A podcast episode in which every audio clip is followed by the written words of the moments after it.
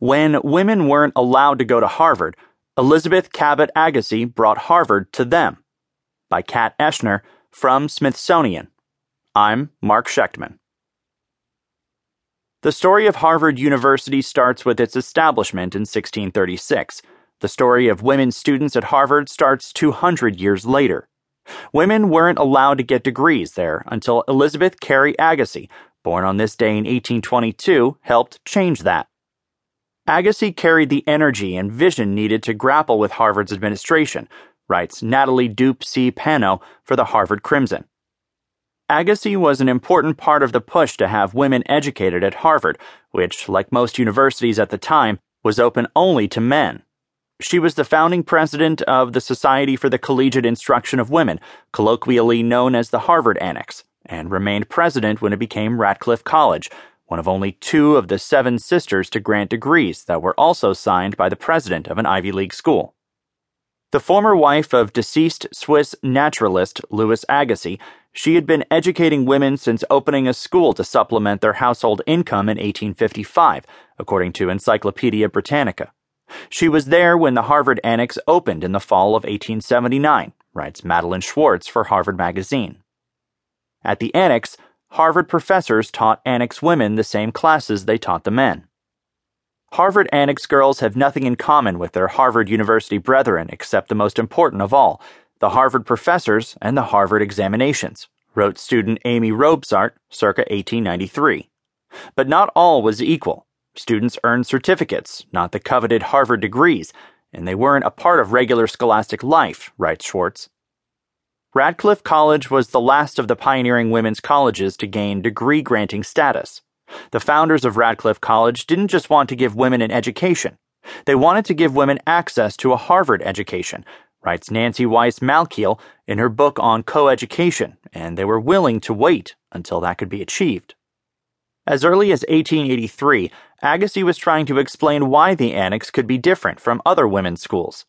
We readily admit that such a college would be both undesirable and superfluous unless we can connect it directly with Harvard College. Failing this, we should miss the distinctive thing for which we have aimed.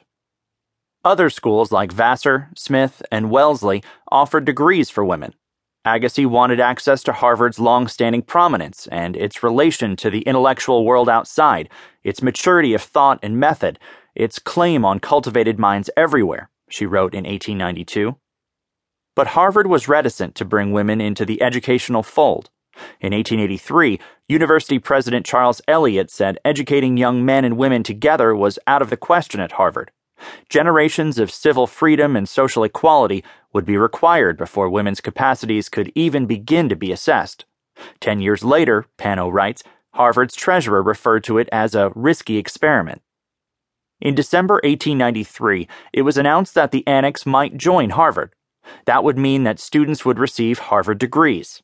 Newspapers of the time, preserved in founder Arthur Gilman's scrapbook, document lengthy wrangling about its exact status, its ability to grant postgraduate degrees, and numerous other issues.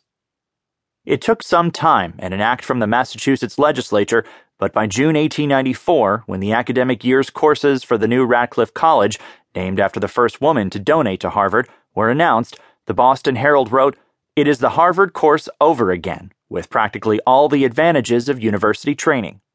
In a victory for Agassiz and her fellows, Radcliffe students studied on Harvard standards and received degrees with the Harvard seal and the signature of its president, as well as that of Radcliffe's president. In her address to the graduating class of 1896, reported the Cambridge Tribune, Agassiz said that the privileges of a Harvard education came with the responsibility of doing something with it. We have to show that the wider scope of knowledge and the severe training of the intellect may strengthen and enrich a woman's life, she said, and help her in her appointed or chosen work, whatever that may prove to be, as much as it helps a man in his career. Agassiz resigned in 1899 at the age of 77 believing that Radcliffe College was only a temporary step on the way to full Harvard admission for women. In a sense, she was right, as by 1971, Radcliffe was no longer a degree granting institution and had joined Harvard in what was called a non merger merger.